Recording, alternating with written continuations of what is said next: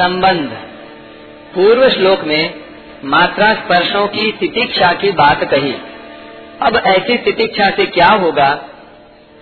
इसको आगे के पंद्रहवें श्लोक में बताते हैं। याम हीना व्यथयांत्येते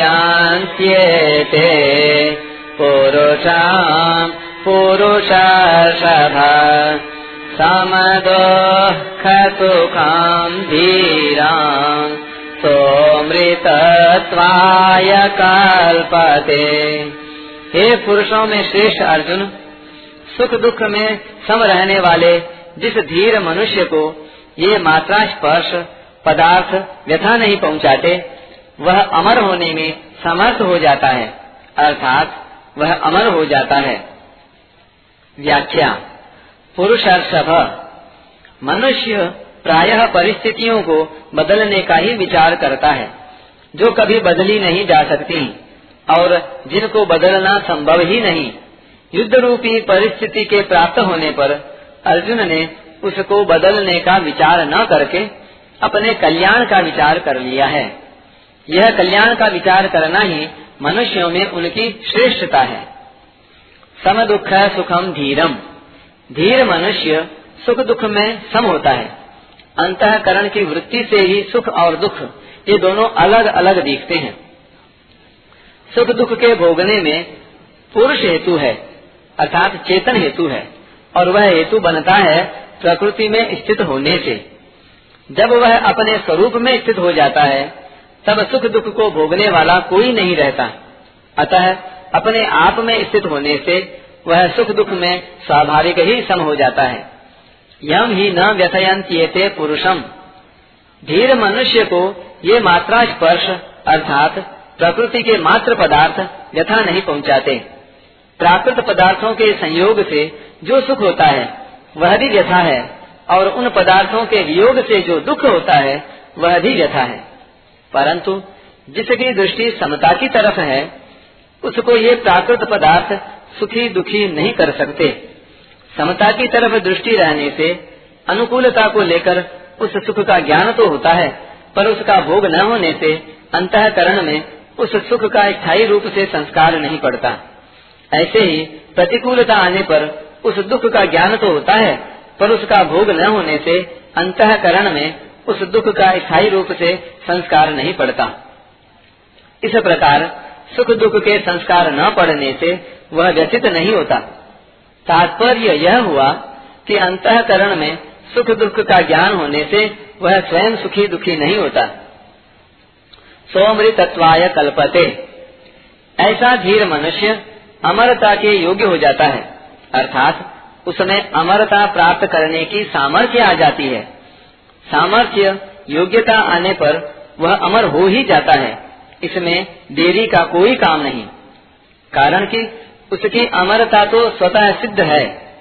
केवल पदार्थों के संयोग वियोग से जो अपने में विकार मानता था, यही गलती थी। विशेष बात, यह मनुष्य योनि सुख दुख भोगने के लिए नहीं मिली है। प्रत्युत सुख दुख से ऊँचा उठकर महान आनंद, परम शांति की प्राप्ति के लिए मिली है। जिस आनंद सुख शांति के प्राप्त होने के बाद और कुछ प्राप्त करना बाकी नहीं रहता। अगर अनुकूल वस्तु, व्यक्ति, परिस्थिति आदि के होने में अथवा उनकी संभावना में हम सुखी होंगे, अर्थात हमारे भीतर अनुकूल वस्तु, व्यक्ति आदि को प्राप्त करने की कामना लोलुपता रहेगी तो हम अनुकूलता का सदुपयोग नहीं कर सकेंगे। अनुकूलता का सदुपयोग करने की सामर्थ्य शक्ति हमें प्राप्त नहीं हो सकेगी। कारण कि अनुकूलता का सदुपयोग करने की शक्ति अनुकूलता के भोग में खर्च हो जाएगी, जिससे अनुकूलता का सदुपयोग नहीं होगा, किंतु भोग ही होगा। इसी रीति से प्रतिकूल वस्तु, व्यक्ति, परिस्थिति, घटना, क्रिया आदि के आने पर अथवा उनकी आशंका से हम दुखी होंगे तो प्रतिकूलता का सदुपयोग नहीं होगा, किंतु भोग ही होगा। दुख को सहने की सामर्थ्य हमारे में नहीं रहेगी। अतः हम प्रतिकूलता के भोग में ही फंसे रहेंगे और दुखी होते रहेंगे।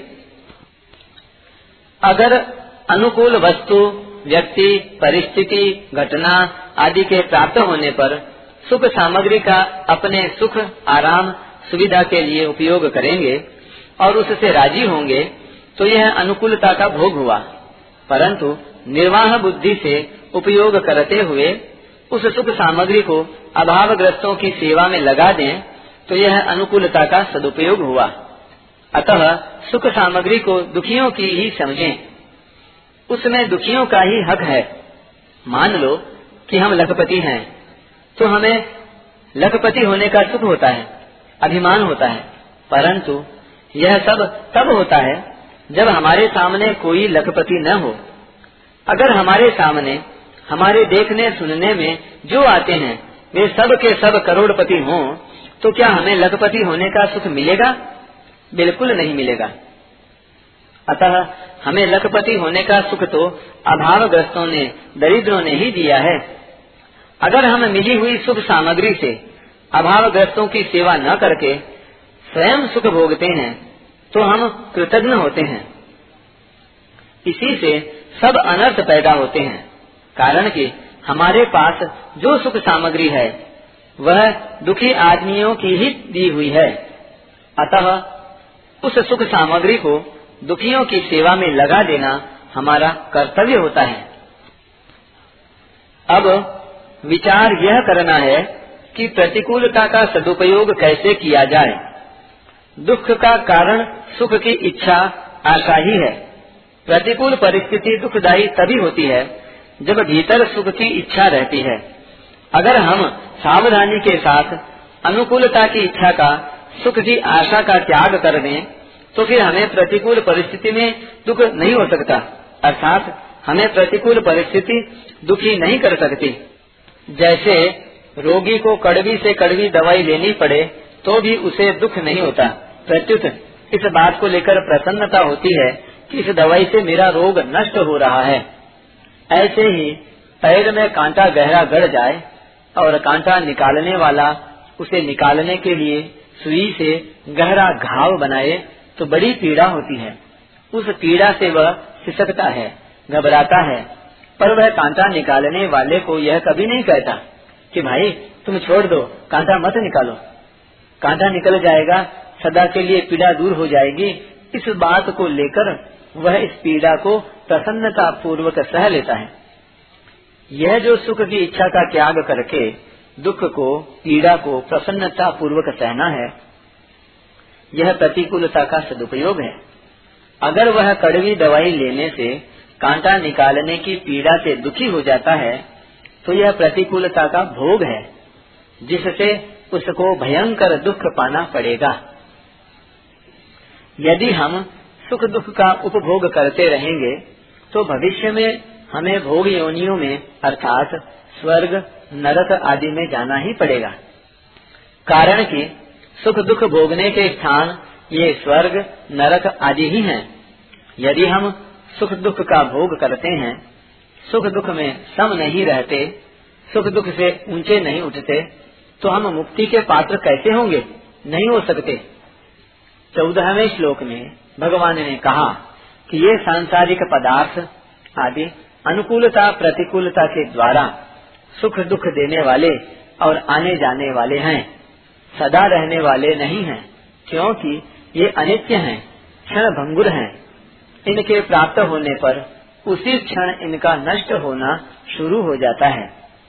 इनका संयोग होते ही इनसे वियोग होना शुरू हो जाता है। ये पहले नहीं थे पीछे नहीं रहेंगे और वर्तमान में भी प्रतिक्षण अभाव में जा रहे हैं। इनको भोग कर हम केवल अपना स्वभाव बिगाड़ रहे हैं। सुख दुख के भोगी बनते जा रहे हैं। सुख दुख के भोगी बनकर हम भोग योनि के ही पात्र बनते जा रहे हैं। फिर हमें मुक्ति कैसे मिलेगी? हमें भुक्ति की अर्थात भोग की ही रुचि है तो फिर भगवान हमें मुक्ति कैसे देंगे? इस प्रकार यदि हम सुख दुख का उपभोग न करके उनका सदुपयोग करेंगे तो हम सुख दुख से ऊँचे उठ जाएँगे और महान आनंद का अनुभव कर लेंगे। दूसरा अध्याय, पंद्रहवा श्लोक। परिशिष्ट भाव। स्वरूप सत्ता रूप है। सत्ता में कोई व्यथा नहीं है। शरीर में अपनी स्थिति मानने से ही व्यथा होती है। अतः शरीर में अपनी स्थिति मानते हुए कोई भी मनुष्य व्यथा रहित नहीं हो सकता। व्यथा रहित होने का तात्पर्य है, प्रिय को प्राप्त होकर हर्षित न होना और अप्रिय को प्राप्त होकर उद्विग्न न होना। व्यथा रहित होने से मनुष्य की बुद्धि स्थिर हो जाती है। स्थिर बुद्धि रसम मूढ़। सुखदायी, दुखदायी परिस्थिति से सुखी दुखी होना ही व्यथित होना है। सुखी दुखी होना सुख दुख का भोग है। भोगी व्यक्ति कभी सुखी नहीं रह सकता।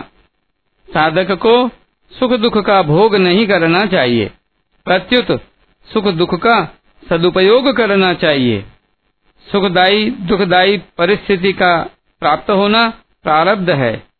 और उस परिस्थिति को साधन सामग्री मानकर उसका सदुपयोग करना वास्तविक पुरुषार्थ है। इस पुरुषार्थ से अमरता की प्राप्ति हो जाती है।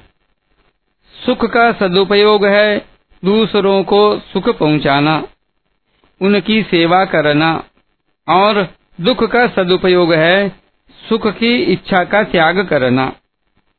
दुख का सदुपयोग करने पर साधक दुख के कारण की खोज करता है।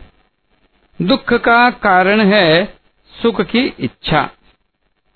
ये ही संस्पर्शजा भोगा दुख योनय एवते।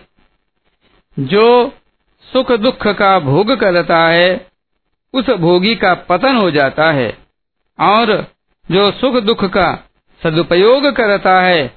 वह योगी सुख दुख दोनों से ऊँचे उठकर अमरता का अनुभव कर लेता है।